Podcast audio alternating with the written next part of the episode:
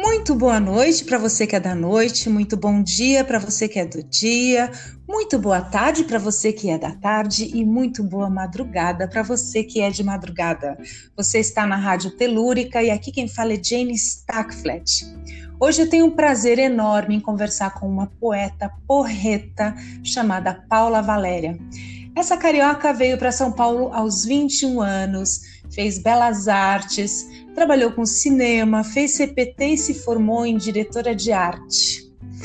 Paula Valéria Andrade, você está me ouvindo, meu amor? Ah, eu estou te ouvindo, eu estou aqui muito contente que apesar dessa loucura, esse caos, esse olho do furacão que a gente está em volta, né? A gente está nessa loucura, mas eu estou muito feliz de estar conversando contigo hoje, Jane. Que convite gostoso é um alento para a gente ter uma troca bacana no momento desse, né? Que gostoso estar aqui hoje. É, eu tinha muita vontade de chamar para gravar o Telúrica há muito tempo, porque você escreveu um livro chamado A Pandemia uh, da Invisibilidade do Ser, cujo livro lindo eu tenho gravado no primeiro podcast, um poema seu chamado Ancestral, que é um dos poemas mais bonitos que eu já li. Muito tocante, inclusive, porque ele fala de ancestralidade e, e, o, seu, o seu universo feminino, poeta, porreta, me interessa muito, é muito latente para mim. Você, como uma boariana, consegue botar em prática todas as suas ideias e eu acho isso sensacional.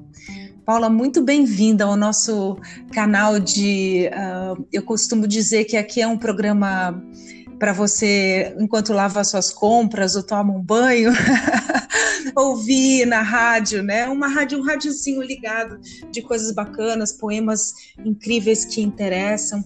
E a primeira pergunta que eu quero dizer é o seguinte, Paulinha, você chegou em São Paulo, você, você imaginava que um dia a gente fosse viver o que a gente está vivendo? Você já tinha pensado sobre o futuro? Você já tinha imaginado alguma coisa nesse sentido? Então, é, eu não imaginei assim o formato ipsis literis do que a gente está vivenciando, né? Mas eu tive sim muitas intuições.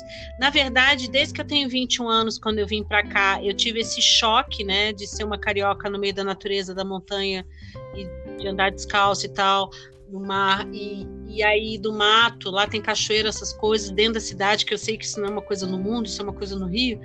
E daí eu vim para esse urbano e foi um choque para mim. E desses 21 anos eu trabalho com essa questão urbana.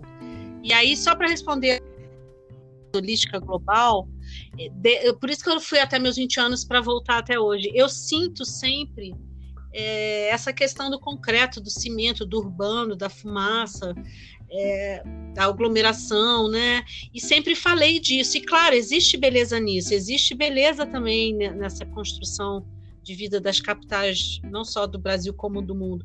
Porém, eu tinha essa sensação através da minha observar poético, estético, também como artista visual, de que uma hora ia colapsar, né? Como a natureza tem problemas, a gente já está vivenciando isso há muitos anos, há mais de décadas. Então, assim como o aquecimento global, uma questão muito séria, a gente vive muitas questões no planeta que uma hora ia colapsar. Então, eu acho que quando eu escrevi isso, só para te responder de uma forma mais objetiva, fechando, é que sim, eu pressenti. Digamos que eu tive sonhos, intuições e muitas leituras já em torno de coisas que estavam para colapsar, como a questão do vírus, né? Que é um tipo de colapso. Nós já tivemos o SARS antes, já tivemos outras coisas. A humanidade já teve, né? A gripe espanhola, assim, anos atrás. E, e, outras pandemias, né? Na verdade, existe um ciclo histórico de a cada 100 anos. Né? É, é, engraçado que se, se, se, você falar que o seu livro A Pandemia da Invisibilidade do Ser veio antes da pandemia, do é, coronavírus, é, ninguém acredita. Mas é, o coronavírus é um vírus que também, como você falou, ele é um aerosol, ele ninguém vê o vírus, né? Eu queria que você é. falasse essa informação da, da você. A gente estava falando um pouco antes, o ouvinte precisa entender que a Paula leu uma matéria alemã que fala sobre o vírus do coronavírus que fica três horas no ar. Vamos falar disso um pouco, Paulinha? É, é importante. Exatamente. Existe, existe eu estava lendo uma matéria lá em Berlim, e aí eles estavam, porque alemão é tudo metódico e tal, É, inclusive, eles conseguiram controlar, depois teve um surto de novo. E é o seguinte: existem, quando uma pessoa está é, tá no ambiente, mesmo público, um parque, uma rua está em aberto, é, existem é, aerossoles que saem é, do, do, das partículas que a pessoa espirra ou tosse. Então, se alguém passou ali, espirrou, tossiu é, naquele ambiente, mesmo que seja o ar livre, isso foi três, fica três horas por ali dissolvido no ar. Não é que ele voa, mas ele não evapora fácil, ele não cai fácil, ele não tem é, essa densidade no ar. Enfim, ele fica por ali, pagando. Então, é perigoso, sem contar que ele fica nos objetos. Então, você não sabe quem esteve ali antes. E às vezes você toca no objeto, mesmo, é, enfim, é, ele, que a gente saiba, ele não fica em questões orgânicas, né? Tipo comida, é, que a gente saiba, não fica em, em pet, em animal, nem nem em árvore, tronco, mas ele fica em tecido, em plástico, em metal, fica em carro, fica em várias coisas, fica em estofado, que é tecido. Então, muitos ambientes que alguém pode ter passado ali três horas antes de ter deixado, pode ficar no ar, não é só na coisa em si da superfície, como o tecido, plástico que a gente lava, essas coisas. Então, é, para trocar de máscara, é isso que a gente estava conversando, é legal você usar um álcool gel para você evitar que isso é, chegue em você, né? É, enfim, ter precaução, porque isso realmente fica. Tem artigos sobre isso. Acho que até já tem em português. Eu acho que eu vi até numa TV no outro dia. Não sei em que canal que eu estava zapeando. Mas o, o artigo de Berlim é o mais sério, que fala isso. Inclusive, eles perceberam que entrava, é, quando estacionava o carro na garagem, ficava no pneu. É, tinha que é, ah, o pneu do carro na garagem. Então eles isolavam a garagem, passavam cloro. Por isso que passa cloro quando você entra em casa, limpa tudo para ele não, não entrar, entendeu? Se o sapato pisa dentro e fora, ele entra. Então é a mesma coisa dele ficar no ar. Então é muito. quando É assim, é como se fosse uma bolha mesmo.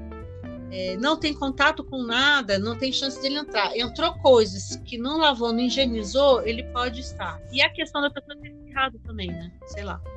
E fica três horas no ar, foi isso que a gente estava falando. É muito louco, ninguém sabe nada. Eu não sou da área de saúde, sou Sim. apenas uma leitora curiosa. É. Mas tenho médico na família, alguns parentes, e sei que é um perigo mesmo. Tanto que eu estou usando máscara desde que eu voltei de, do psicopoético em BH do dia 17 de março. Eu já estava usando antes de ser. Obrigação, eu também. É...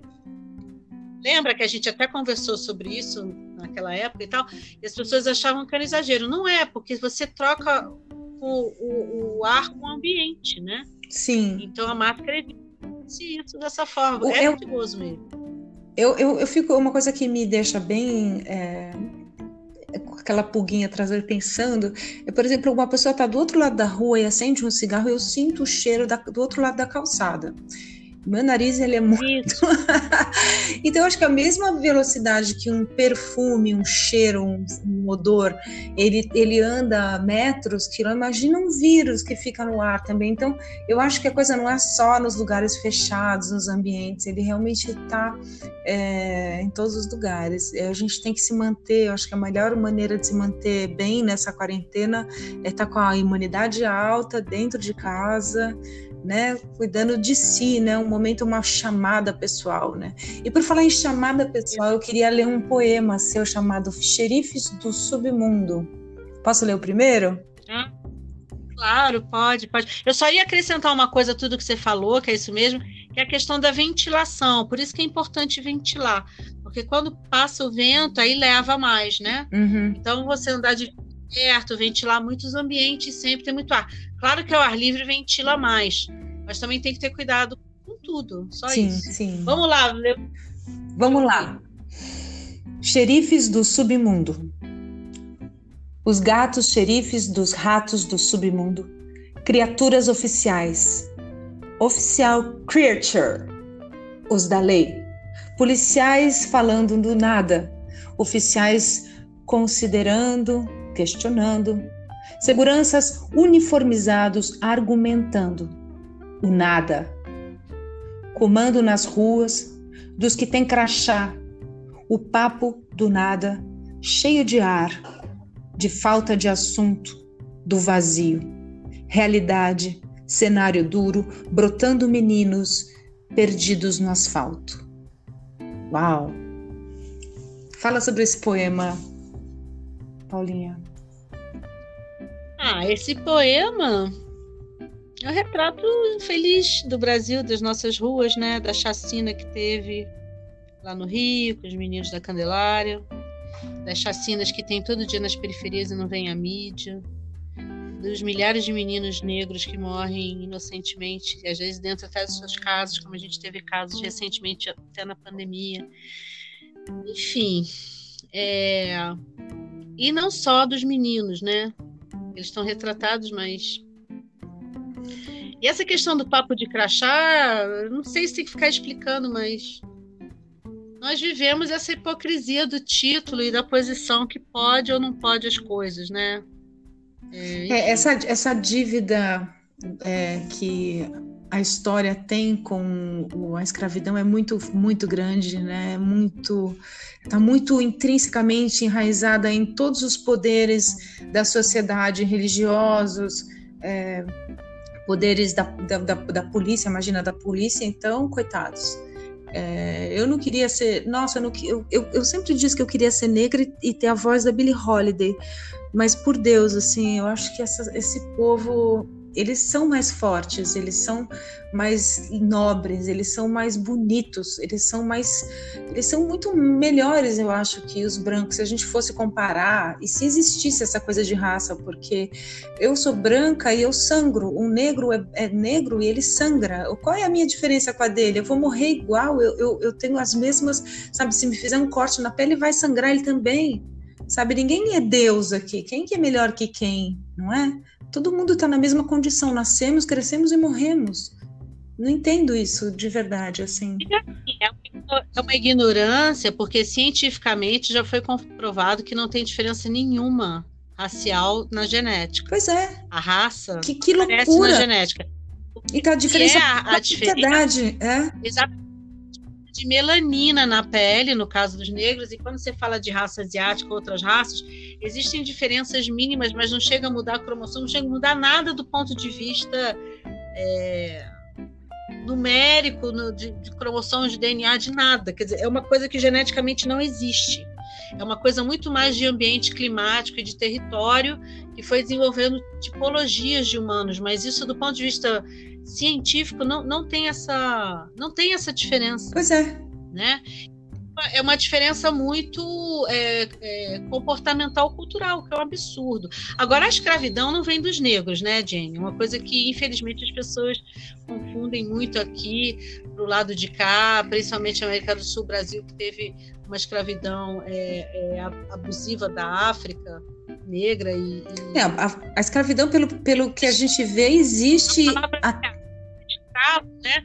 a palavra escravo ela vem de eslavo e os eslavos se tornavam escravos por questões de guerra. O início da escravidão eram as questões de guerra e que aí o povo que perdia servia ao povo que ganhou porque ele já tinha perdido a vida, ele poderia ter morrido. E aí, porque salvar a vida dele. Ele não morreu numa batalha, num, numa guerra.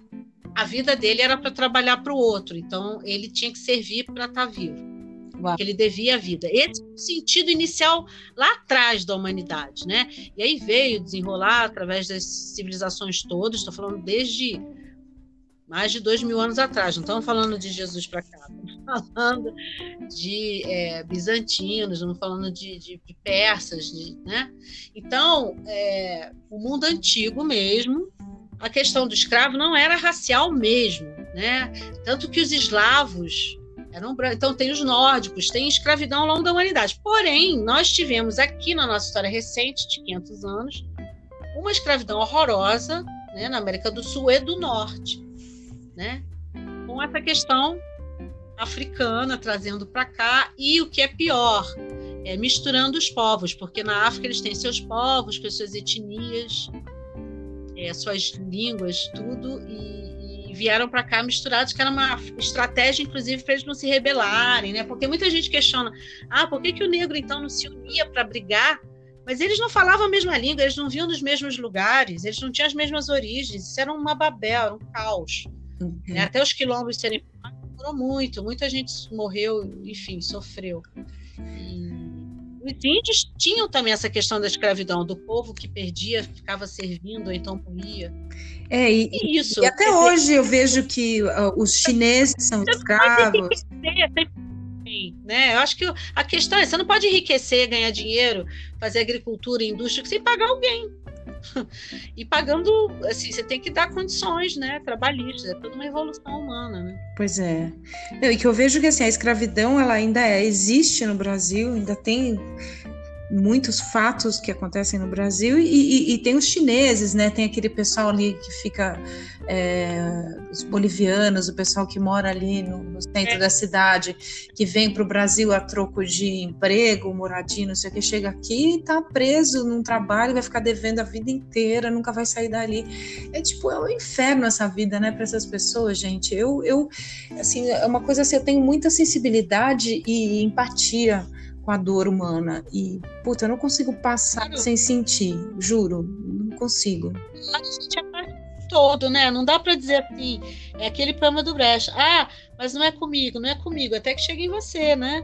Então, é, o que eu acho é o seguinte, é, em cima do que você está dizendo dessa questão, esse povo sofre uma coisa que hoje em dia é considerada a servidão que é a escravidão contemporânea. Tem vários filósofos falando sobre isso, sociólogos. Porque o que é o regime de servidão? A escravidão é, você não tinha um salário, né?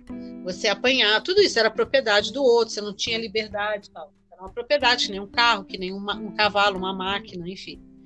E a, a, a servidão não, você tem um, um, salário que não é, que é isso, é casa, comida e mal dá para isso, não dá para isso, é. não dá para você é, cuidar da saúde, para nada. Então por isso que também é, é muito complicado. E aí ainda tem gente que acha que o Estado não precisa ser forte. Ora, como que você vai proteger a cidadania de pessoas que simplesmente não tem condição de atravessar o seu mês é, e contar com o plano de saúde, contar com escola, contar com o mínimo básico, né? Uhum. Que eu acredito que tem que, que existir para as pessoas poderem viver. E aí é, a servidão ela vem com essa ilusão de que as pessoas estão precisando de liberdade de escolher é, onde elas vão morar. O que você está falando é escravidão, quando vem uhum. esses que países, mas eu estou falando da servidão também. É o trabalhador que ganha salário mínimo ou menos, né? O que, que é, é, isso, Jane? Nossa, você foi, foi muito bem colocado. E salário mínimo para sustentar quatro filhos? O que, que é isso? Não, então, é, é, eu estava vendo uma senhora carioca, negra, falando que a droga precisava ser liberada, porque é, ela não vê o pessoal da, da, da, da, das drogarias se matando, porque um tem uma loja de um lado, tem a outra loja do outro. Mas lá no morro, os os traficantes ficam, precisam, ficam se matando por causa de um dinheiro que nem é deles ainda. E ainda tem a questão da vaga nas cadeias. Não tem vaga nas cadeias. Um cidadão que vai preso e, e, e chega lá, a cadeia é um lugar que cabe 20 pessoas e tem 60. Tem cadeia que não é absurdo assim a situação. Não tem lugar para dormir. Aí para ter um, uma vaga tem para 10 pessoas. Então as pessoas acabam se matando. Então, em vez do governo tratar da, da, da educação desde criança, né? Então a criança tem uma creche para para estudar e a mãe que vai sustentar, que vai trabalhar, tem condições de trabalhar. Agora, a criança não, a mulher não tem onde deixar a criança na creche, não tem escola para a criança. A criança cresce na favela, aí vê o tênis do outro, aí acha que vai vender uma droguinha, vai comprar o tênis, depois vai comprar o celular e cai na cadeia. E é, e é um ciclo vicioso. E a mãe não cria, nenhuma mãe cria um filho para botar o filho na cadeia. Então, é um negócio assim, o Estado realmente, esse sistema, filha da puta, né, que existe no país está matando cada vez mais, é chacina.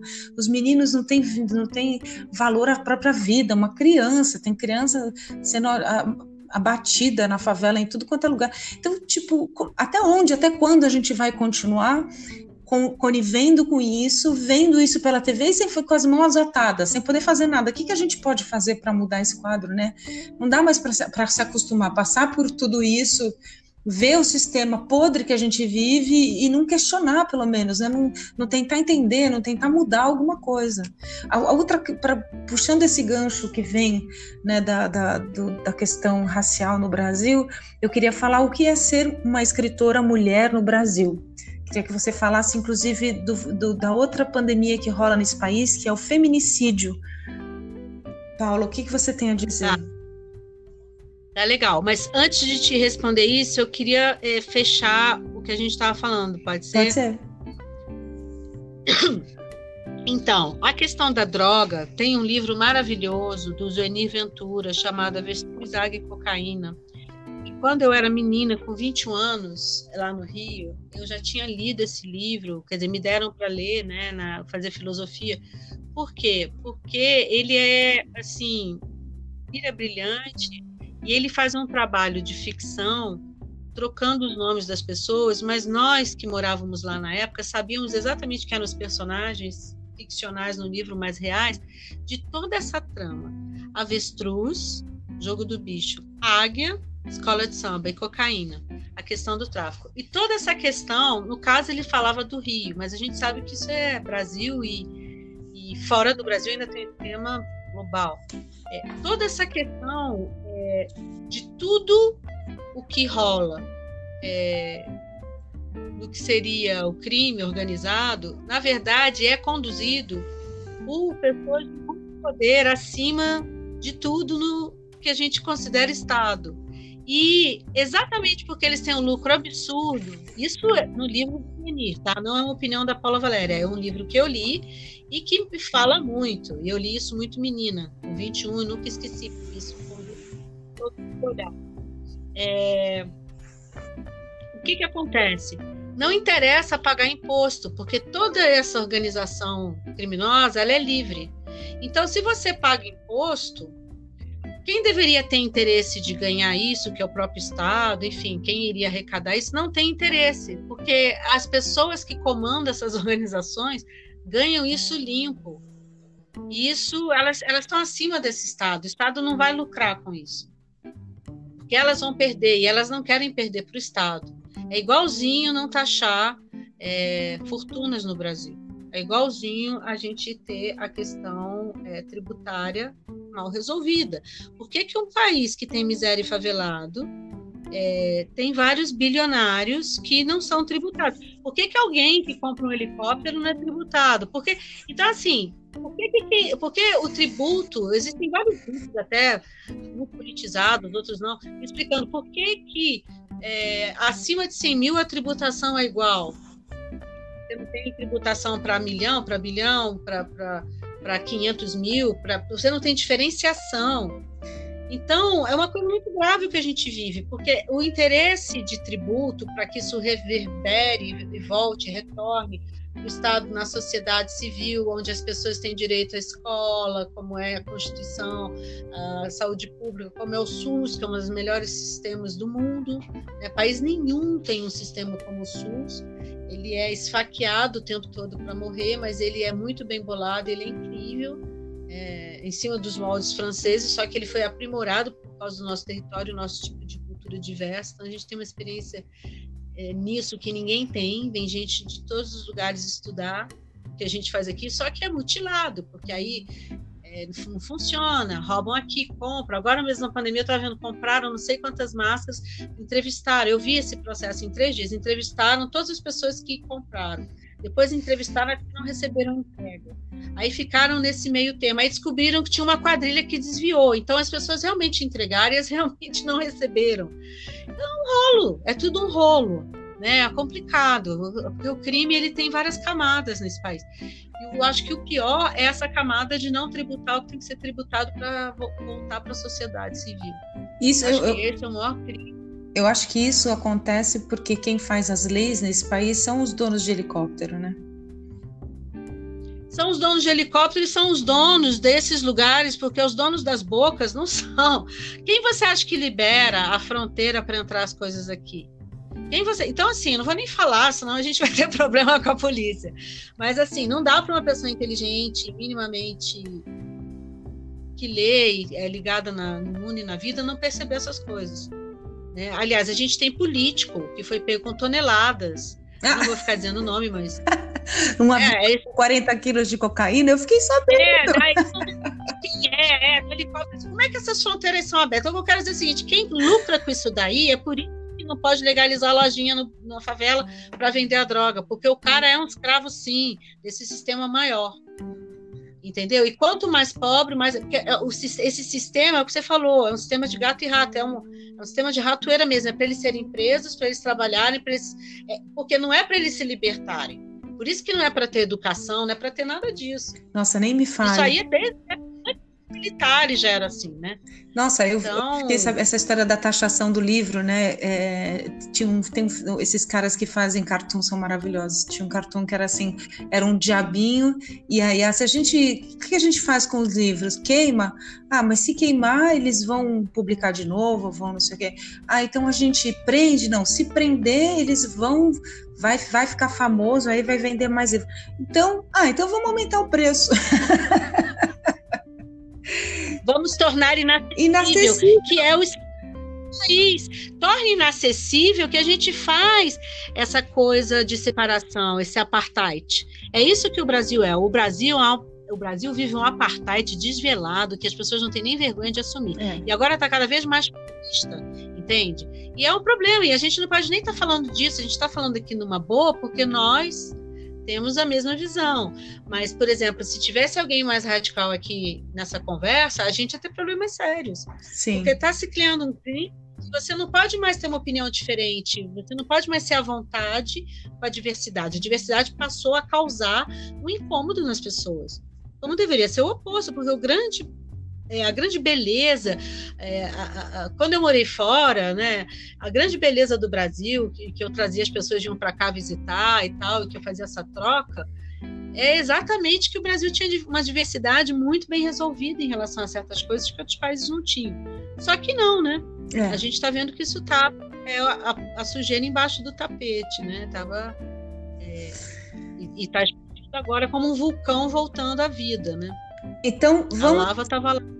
Vamos pegar esse vulcão e agora eu quero saber como é ser uma mulher escritora no Brasil, num país que vive duas pan pandemias seríssimas, assim como o resto do mundo, o coronavírus e a pandemia do feminicídio, que em nenhum outro lugar é tão cruel, é tão duro, é tão é, acontecem coisas tão absurdas como como está acontecendo aqui. Me conta.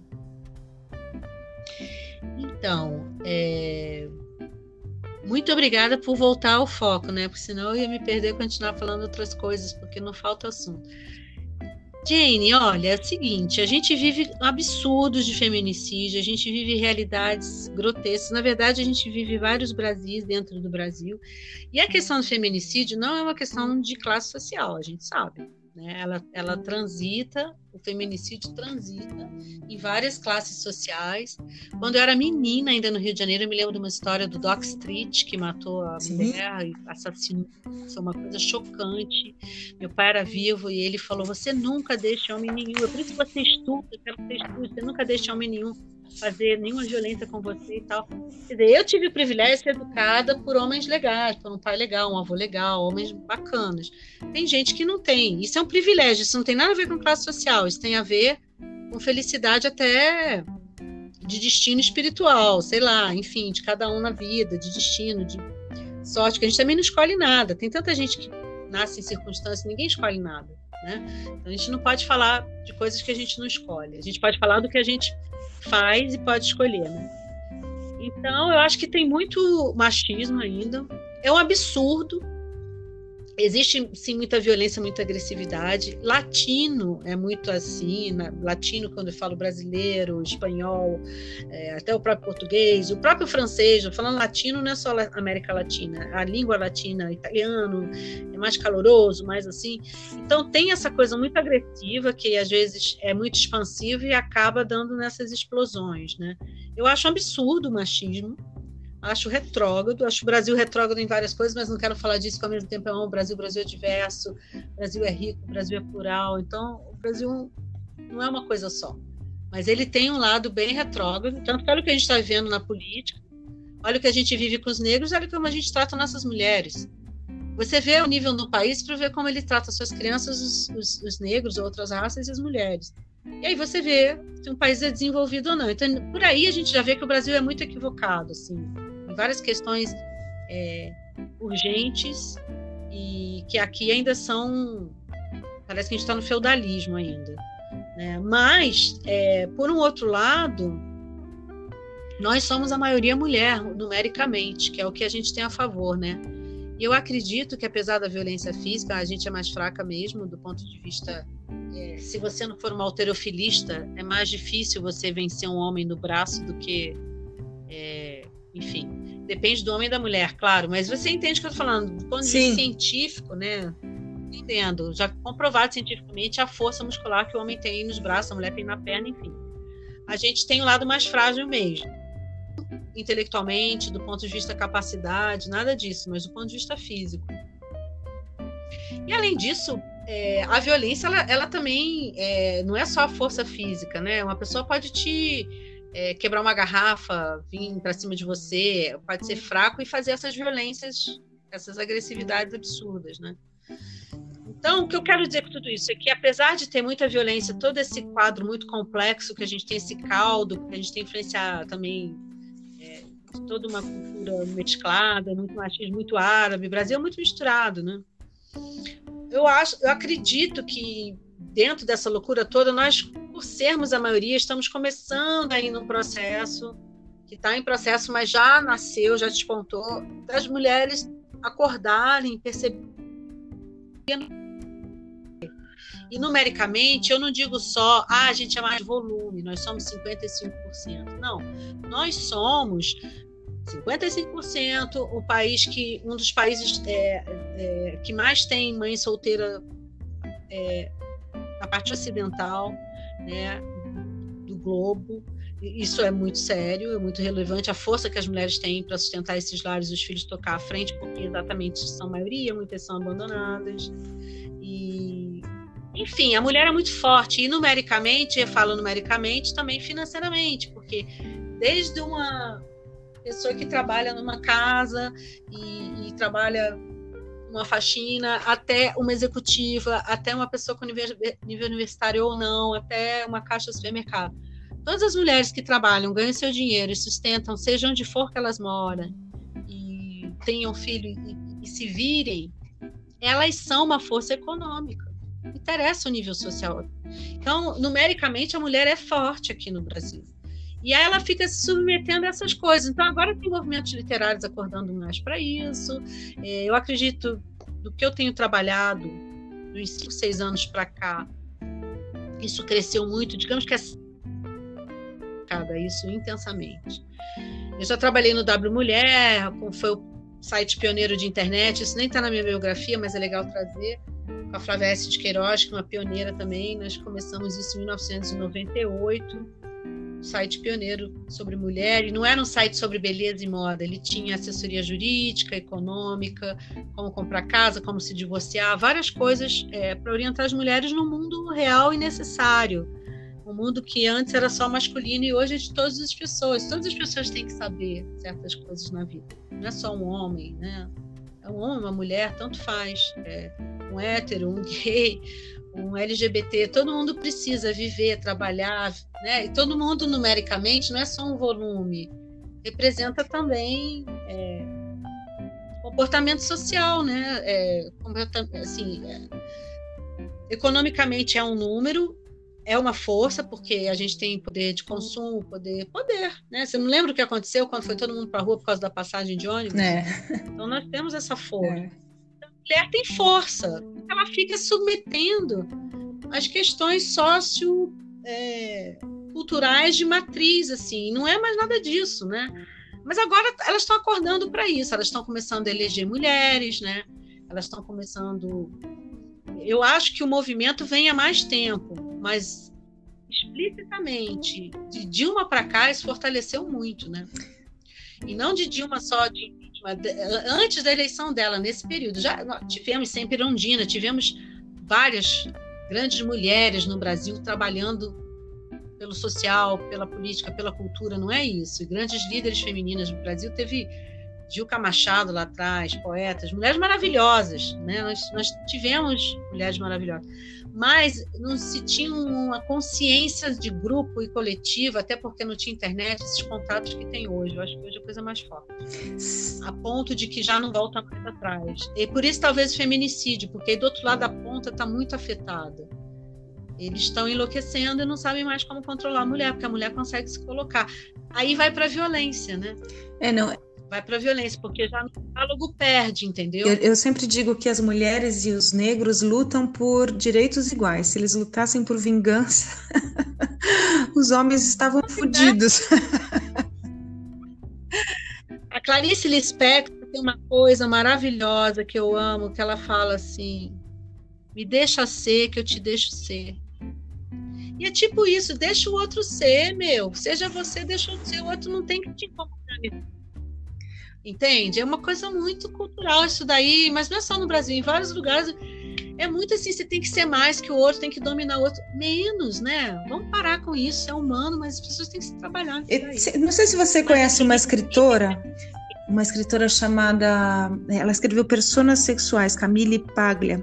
Eu li um livro dela que dizia isso, o homem e a mulher, como você falou, não dá para é, colocar tudo na mesma balança, porque fisicamente há diferença, né? Então não, não é querer dizer que a gente é igual, não, é assumir as nossas diferenças e salve lá de né? E a gente se completa. O homem, é, todo homem tem uma mãe. Todo homem tem uma mãe. Não tem homem sem mãe. Como é que eles fazem isso Não. com as mulheres? É inacreditável, mas é, parece que a coisa vem tão de, de, de tão distante, é, é tão é, como é que fala? Tá, tá tão nas nossas é, essa essa essa cultura da violência. É, eu acho que qualquer ser humano ele é capaz tanto de ser um deus, de ser um anjo e fazer o bem, como ser um demônio e fazer o mal. Seja ele homem ou mulher, mas principalmente os homens, né? Nesse sentido, é, são menos punidos. Aí a gente vai e a gente vai para um lado sombra, é. um lado luz, vai para um outro assunto é, de, de, de, do bem e do mal, de Deus. E, e, é claro, tem gente que acha assim: ah, não tem essa divisão. Não, pode não ter divisãozinha, divisão. É, mas existem nuances, existem o que fala em inglês shades, né? São as nuances, são é, as nuances mesmo, são camadas, né? Então, às vezes, não é tão preto no branco a divisão, mas existe sim, tá lá, né? É, o que a gente falava em moda, tom surtom, né? Que você fala em cor, tom surtom, que é um termo francês. Então, são camadas, são, são nuances. Tem sim. É que nem, por exemplo, eu achava uma época que aqui não tinha racismo, que o racismo era em outro lugar. Até que eu morei nos Estados Unidos e eu vi quanto aqui é racista. Você está entendendo o que eu tô uhum. falando?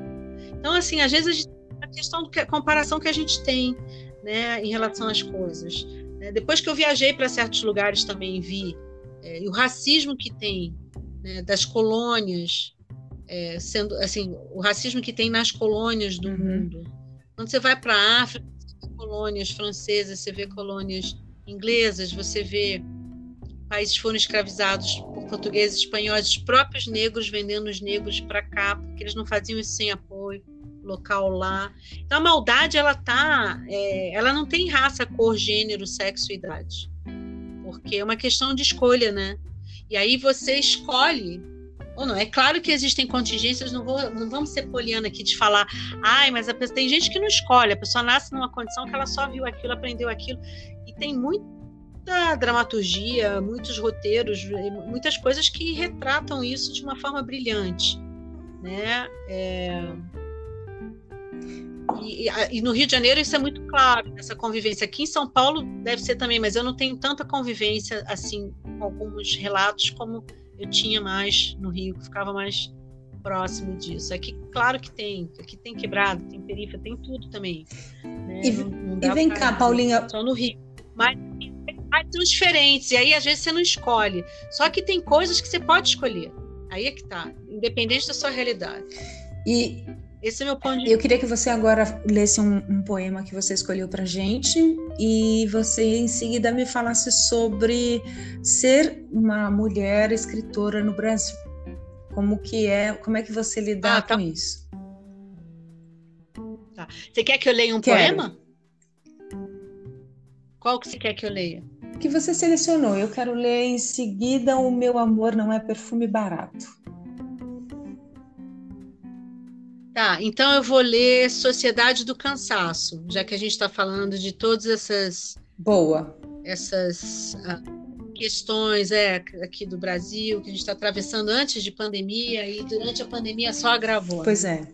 Vamos lá.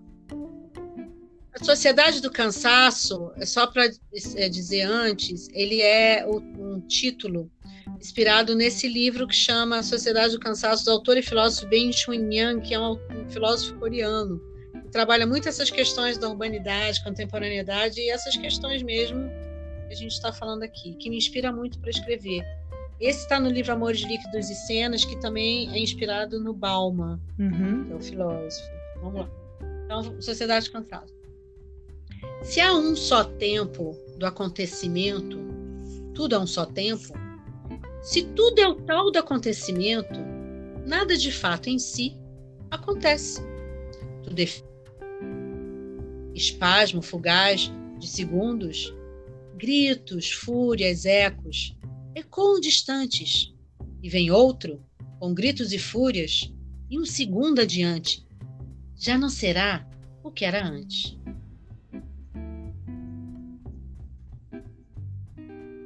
Logo, não se sabe pelo que se grita e pelo que se enfurece, mas imperativo é seguir gritando e se enfurecendo. Sem perguntas, certas ou tontas, cansados e temerosos de tudo, de todos e dos poderosos. Seguimos zumbis andantes e náufragos flutuantes e nos autopresenteamos com mais bugigangas digitais, a mais e sempre demais pensamento ausente relocado no reflexo imperativo de preencher vazios com palavras. Nadas imediatos continuam sendo nadas, ou coisa pior, ocas coisas soltas ocas. Quando tudo é urgência, nada é urgência. Nada se faz mais emergência. O vazio faz cena e teatro da tal clemência, sendo um tal presságio da demência. Sociedade do cansaço em estado de emergência, amalgamados de sofrer e de tanto querer, querer, querer, alagados no reclamar, sem saber como parar. Repetições de ineficiências, síndromes de ausências, profusões de totens de aparências, espasmos ao respirar. Aonde mesmo foi parar o luar? Luar lua, lua, que sua luz cheia, na noite, no escuro vazio que nos permeia e incendeia. Ai, que lindo! Eu achei que você é ia cantar aquela música Lua, lua, lua, lua. Que lindo! É a sociedade do cansaço. Você falou muito bem, muito boas palavras. Paula, muito boas palavras. Obrigada, querida. Isso aí é de 2018. É, a gente estava começando a. É, não, 2018 foi um ano de eleições, né? Foi um ano bem difícil também. Nossa. É, o que a gente conversou já no começo, essa saturação, uma hora ia Sim. dar nisso. É uma, a gente está vivendo já um processo de o progresso está chegando uma saturação. E aí tudo que é demais concorda, que... né? Bom, vamos lá, vamos poema, porque a gente está falando pra caramba. Deixa eu ver, a gente tem ainda 15 minutos. Eu queria te perguntar mais umas duas coisas que é do que você tem medo e o que te faz feliz. Mas antes de você responder, eu vou ler Meu amor não é perfume barato, pode ser? Pode, eu vou adorar. A sua cara esse poema. Meu amor não é perfume barato nem é foto clichê de porta-retrato na geladeira. Meu amor é de fino trato, não é besteira, não está jogado de brincadeira. Meu amor é rocha, como um iceberg à ponta, na ponta da geladeira. Meu amor não é recado, é love story. E de contornos delineados, tipo o corcovado, bonito, ao vivo e no retrato ou até a montanha de açúcar no rio. Ba baby Sugar, meu amor, não é loucura ou é fugaz, é carinho de um coração ou caminho na mente. Mais tranquila e sagaz, e não preciso nem dizer que este meu amor é profundo demais. Profundo demais. Ai, que tesão, adorei esse. Ai, que bom, ficou tão lindo na tua voz, adorei. Obrigada pelo presente. Ah, eu que agradeço falar com uma poeta como você, tão cheia de histórias, de vivências, de viagens, contando é, causos, besteiras, com tantas coisas lindas. Você deve ter conhecido muita gente bacana no Rio, né? O Cazuza foi seu amigo alguma vez? Não, você é muito nova, né? Não, eu sou nova, mas o Cazuza, ele foi vizinho da minha amiga. Quando eu voltava da escola, é tão engraçado isso de adolescente, né? Eu via ele passando de moto. E eu vi ele passando de moto com, com o namorado dele, era tão bonitinho. E eu, mas eu tinha tipo 15 anos, assim, ele nem ia querer conversar comigo, era muito pirralha, não. Eu sou de outra geração, mas é, mas eu conheço umas pessoas bem legais do Rio, assim, por exemplo, sabe quem eu conheço que eu amo, que é do Rio? O Chacal, que é um grande poeta. Né? Então eu era moleca, mas aí como já era poesia. Chacal. Tal, lá no Baixo Gávea, tem toda uma é, tem toda uma história do Baixo Gávea que é bem legal. Não, Não você é que me legal. apresentou o Tavinho Paz, por Sim. isso que eu tô falando do, do Cazuza também, porque o Tavinho tem histórias com Cazuza, que praticamente ele que era o pai do Cazuza, né? Ele que lançou o Cazuza. Exatamente. Mas eu tenho essa diferença, acho que é oito anos, né? Não chega a dez ou nove anos. Então é uma diferença que eu era adolescente quando ele ele estava com vinte e poucos anos no auge e tal. Eu, eu, curtia ele. Eu vivi coisas muito legais do Rio, por exemplo. Eu vi o primeiro show é, eu vi o primeiro show do Legião Urbana no Morros da Urca, era maravilhoso. Então a gente frequentava lá e a gente subia de bondinho para ver os shows que eram maravilhosos. Então o primeiro show da Blitz eu vi lá, é, do Legião Urbana, do Renato Russo, né, que é a Legião Urbana. que mais? É, Cássia L. Tanta gente que eu vi aparecer lá no primeiro show, assim. Delícia. Porque era, eles, eles lançavam e tinha essas bandas. Não, era maravilhoso. E a gente dançava, era muito legal. Eu, olha, se foi uma coisa legal que eu tive no Rio, é, foi essa parte assim de curtir é, minha adolescência. Apesar de que eu vivi, meu pai era doente e tal. Ele faleceu quando eu tinha 17 anos. Então, essa pré-adolescência foi muito difícil. Mas também depois dos 18 foi maravilhoso.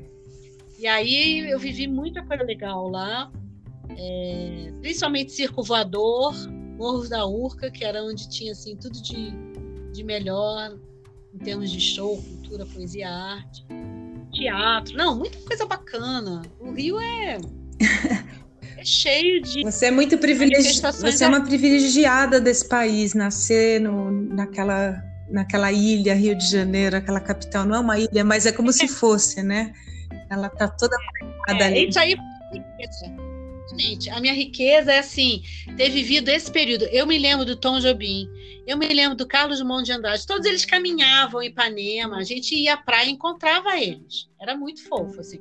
Só que eu era moleca, eu não tinha noção da dimensão do que eu estava ali vivendo, entendeu? Porque eu tinha, sei lá, isso aí foi entre meus 15 e 19, 20, então eu tinha noção, mas era aquela noção meio boba ainda. Uhum. Não a dimensão intelectual hoje de entender o que foi eu conviver com essas figuras passando do meu lado, assim, vivendo, vivendo essa ilha, essa ilha de arte é, é, maravilhosa, né? Imagina, ver Tom Jobim, ver Carlos Drummond, ver eu vi esses caras andando, assim, né? Da mesma forma que eu vi o Grande Otelo, porque tinha todos os tipos de artistas, era muito bacana. Isso foi muito legal ter vivido no Rio. Nascido lá e vivido adolescente. Mas aí quando eu vim embora, com 21, foi exatamente, meu pai faleceu, minha mãe veio trabalhar aqui, eu ainda fiquei lá terminando a faculdade e depois vim para cá. E só tenho a agradecer a São Paulo, porque foi uma transição maravilhosa ter vindo para cá também. E... Eu acho que São Paulo me pessoa, assim, foi muito bom para mim. Então agora a gente está finalizando, eu queria que você me respondesse três perguntas numa só resposta, mas é fácil de responder. Olha. Do que você tem medo? O que te faz feliz e qual é a sua ideia da morte? Por exemplo, uh, a gente teve essa história da pandemia pensar que a gente pode pegar um vírus e morrer em duas semanas me deixou tão apavorada. Eu sempre tive essa noção assim de pensar que um dia a gente vai morrer, mas nunca pensar que a gente pode morrer em duas semanas, né? Então ser tão rápido assim. Então assim, o que que a gente leva daqui, é. né? O que, o que como é que você se vê daqui 10 anos? Do, o que que te dá medo? O que te faz feliz e qual é a sua ideia da morte? Você consegue me dizer? Então, o que me faz feliz é exatamente. É... Ah, não sei, eu acho que é viver o agora. E aí eu acho que isso é exatamente. Não é viver o agora sem planejar. Eu sempre fui muito de planejar minha vida. Mas eu não sei como eu vou estar daqui a 10 anos. Eu não sei se eu vou estar aqui daqui a 10 anos. Porque depois disso que a gente está vendo, eu não sei se eu vou estar aqui daqui a um ano, três meses, três meses, uma semana. Então a gente quer estar, mas não sabe. Eu não tenho medo da morte, medo assim, medo, medo da morte, não. Eu tenho medo da violência. Eu tenho medo da dor. É uma outra coisa. Então, por exemplo, se eu morrer, é, desculpa, é, se eu morrer é, de uma forma suave, eu não tenho medo dessa passagem, mesmo que não tenha tido tempo de fazer as coisas. Eu tenho medo da violência, eu tenho medo assim da dor física da morte, de, de acidente de carros horríveis, de tiro, de, de, de, sangue. Eu não gosto disso. A coisa que eu não gosto de ver, eu, eu diminui muito esses filmes na minha vida, eu fui praticamente tirando. Eu não gosto de ver violência, assistir, ver presenciar. Eu tenho medo da violência humana, é a coisa que eu tenho medo, mas não é da morte. Porque, por exemplo, uma pessoa que morre dormindo, ou que morre já cansada de uma doença e ela está descansando, eu acho que isso pode ser uma passagem na vida dela. Claro que a gente que fica sofre. Eu já perdi muita gente que eu amo, não estou sendo indiferente a isso, não é isso. Mas eu acho que não é a morte em si que me dá medo. Da minha vivência pessoal, né? Para mim, o que me dá medo é a, a violência, a dor da violência, a, a, a, tragédia, a desgraça. Como lidar com isso, como viver isso. E o que, que você. A outra, e que me. Fala. Agora, viver a beleza, a natureza. E eu queria também que você me dissesse o que, que você ainda não realizou, que você ainda sonha em realizar. Ai, trocentas coisas, Jenny. Eu queria mais 100, 200 anos. Elétrica. Eu queria conhecer todos os países do mundo mesmo, com cidadezinhas pequenininhas, entrar em tudo. Eu quero conhecer tudo. Eu sou muito curiosa. Mas não é para contar para ninguém, é porque eu sou curiosa, eu gosto das coisas. Eu queria, eu adoro viajar. Eu queria aí poder viajar, poder escrever, poder fazer. Eu queria não ter fim assim dessas coisas. Eu adoro sei lá. Não, não, assim, eu acho que enquanto eu for assim, tá bom viver. Mas não vai dar tempo de fazer tudo o que eu quero. Eu já entendi isso, mesmo que eu dure 100 anos, porque eu quero muita coisa sempre. Mas é uma gula saudável, sabe? É uma gula. Isso é coisa de Ariana. Curiosa. É. É, não, mas eu tenho ascendente gêmeos. Eu tenho ascendente. Eu sou leão com lua em Ares. Você tá achando que eu sou Ariana, que é a minha lua em Ares. Ah, sua lua. A minha lua também é em Ares. Tá? É minha casa do trabalho é em Ares. Mas eu sou leão, eu fiz aniversário agora, ah, em julho. Parabéns! Que Obrigada, amor. E. Então, muito louco, porque eu tenho uma tríade muito forte, que é Ares, Leão e Gêmeos. E os Gêmeos é muito louca, muito. Eu amo meu ascendente Gêmeos, porque ele tira do Leão todas as certezas.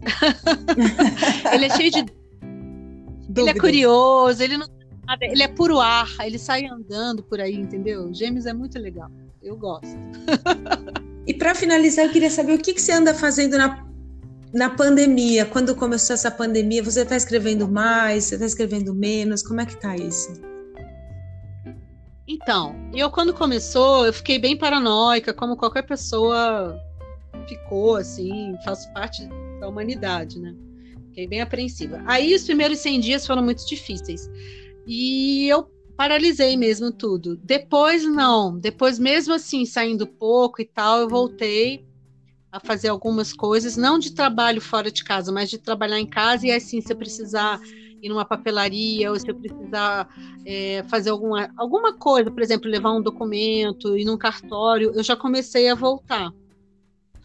E a fazer algumas coisas, é, tipo correio, sabe? E, e, aí eu estou escrevendo dois livros, eu estou escrevendo três livros. Gente. Uau!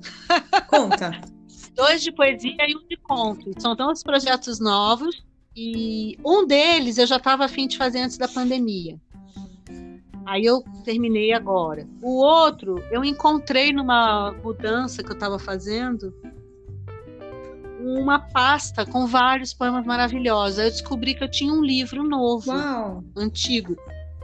E aí eu retrabalhei ele todo. Por isso que deu para sair dois, porque um já estava sendo feito e o outro eu descobri praticamente pronto, então eu retrabalhei dois de poesia. Eu aproveitei e estou fazendo um de contos também, que eu já queria fazer, mas que eu achava que ia fazer só para ano que vem. Como está sobrando tempo, eu estou fazendo isso. Três livros. Que linda, Nossa. que linda, que linda. Eu vou, eu vou recitar aqui. louca, né? Louca porque tudo ao mesmo tempo agora. Porque... Que orgulho de você. Mas é bom. Eu não fico com tédio. Eu saio de uma coisa, de um assunto, vou para outro. Enfim, eu estou tentando driblar aqui. É, né? Esse, o, o, esse do jeito. Esse poema Era do Desencanto eu já li? Ainda não, né? Ai, não, fecha com ele, é muito importante Vou ler. Vou fechar com ele então, vamos lá.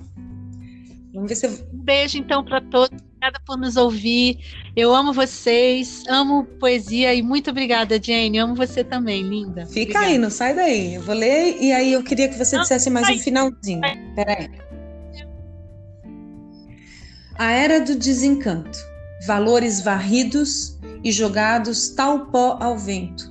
Pouco interessa a hora do tempo, no tecido social as camadas entrelaçam e sobrepõem. Pouco interessa qual a hora do tempo, ancoradas em dimensões práticas do saber e das noções. Pouco interessa a hora do tempo, status entre as nações. Pouco interessa o pensamento. A imaginação é muito mais fascinante que a realidade. Tanto faz a hora do tempo, o onírico transcendente em ludicidade, tanto faz a qualquer momento. As ideias são bem mais interessantes, produzem movimento na realidade, tanto faz o tempo e a saudade. Costumam costuram a teoria toda na linha da bainha dobrada da tal praticidade produzem movimento e provam modificação radical no tempo. Rolam, produzem e geram movimento, modificando o teto do tempo. O desencanto desenrola, o rolamento do real em modo de mudança no tecido da contagem do tal tempo. Derrama a imaginação as hélices do moinho de vento, esmaga o contentamento el proprio gusto del tempo nel loro pensiero, o próprio gosto do tempo em seu pensamento. Paula Valéria Andrade, do livro Amores Líquidos e Cenas, de 2018. Paulinha, você quer finalizar, dizer mais alguma coisa? Ah, quero agradecer, que linda essa leitura, muito obrigada. Nossa, adorei.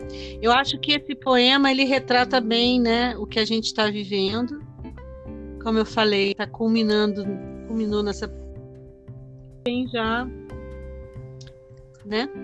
Sim. Puxa, agora eu quero agradecer. A gente está aqui, está vivo e está fazendo alguma coisa para continuar viva nessa pandemia.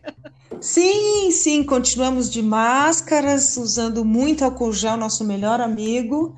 E não pare de escrever nunca, Paulinha. Você tem um dom você tem a, a, o poder da escrita, você é uma mulher muito poderosa.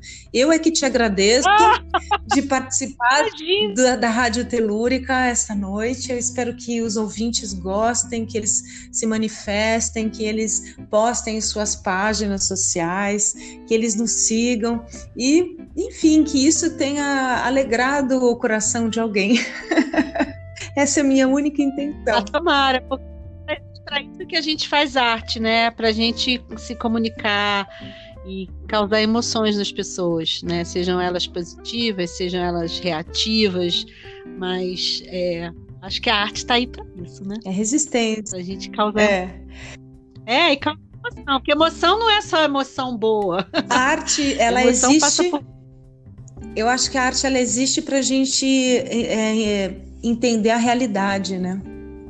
Sem a, a, arte, a gente não consegue absorver a realidade é, com, uh, com outros com outro olhar, né? Senão a gente, se a gente levar tudo para o mental, para o pessoal, a gente fica refém de uma sociedade patética. A gente está doente, né? Eu acho que o mundo está doente, está passando por esse momento de, de acordar, o, de acordar o seu seu espírito, né? Acordar a sua espiritualidade, acordar para coisas para coisas que são mais importantes do que o capitalismo, por exemplo que mata. Ah, com certeza, né? O sentido do coisa que eu quero finalizar dizendo é que eu estou aqui, acabei de abrir meu computador, né? E aí tem uma fotografia magnífica.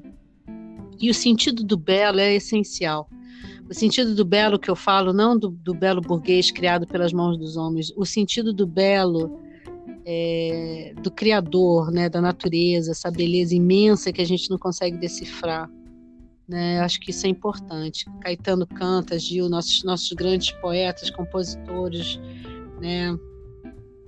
enfim. E aí também de formas é, diferentes, como o Manuel de Barros fala do Pantanal. Então, o sentido do belo é muito importante para a gente continuar vivo. E, e, aí eu acho que mesmo quando a arte trabalha com a tristeza e com essa questão, concordo com tudo que você falou, a gente vive nessa busca, né? desses momentos Sim. únicos, dessa, dessa beleza, dessa, dessa emoção, né? Enfim. Ah, que delícia. Muito obrigada, Jane. É sempre um prazer trocar com você. Você é uma querida. Eu estou muito feliz que eu estou realizando hoje essa gravação com você. Já desde que eu inaugurei o podcast, eu penso em fazer essa gravação com você. E hoje, finalmente, no dia 19 de agosto de 2020, a gente está fazendo, e essa é só a primeira de muitas que a gente vai fazendo pela vida, viu? Fique tranquila. Um beijo grande no seu coração. Ah, que... Espero que você, sua família, sua mãezinha, todos fiquem bem, com saúde e seguros em suas casas. Obrigada, meu amor, por Muito tudo. Obrigada. E olha, eu quero agradecer publicamente aqui, eu deveria ter feito já no início, mas é, eu quero agradecer que você foi maravilhosa nas gravações dos videopoemas que eu fiz, que estão no YouTube, minha página Paula Valéria Andrade. Quero agradecer você em Ancestrais. É maravilhosa a tua atuação, a tua presença. E você fez um podcast de Ancestrais que também está aqui, né? Sim. Então você é muito parceira. Só tenho a agradecer ter te encontrado nessa parceria que cada vez é mais linda. Muito obrigada, Jane. Você é uma grande artista também. Eu tenho orgulho de estar perto de você. Obrigada, meu amor. Um beijo muito grande para você. Então, ouvintes da Rádio Telúrica, Beijo. Obrigada. Coloquem em suas páginas, postem se vocês gostarem, comentem. Vai ser um prazer enorme depois falar com vocês sobre essa entrevista que eu acho que é, despertou muitos assuntos que eu poderia ficar aqui a noite toda falando com a Paulinha. E é isso, gente. Obrigada mais uma vez. Até a próxima Telúrica da semana. Até já já. Boa noite. Boa noite.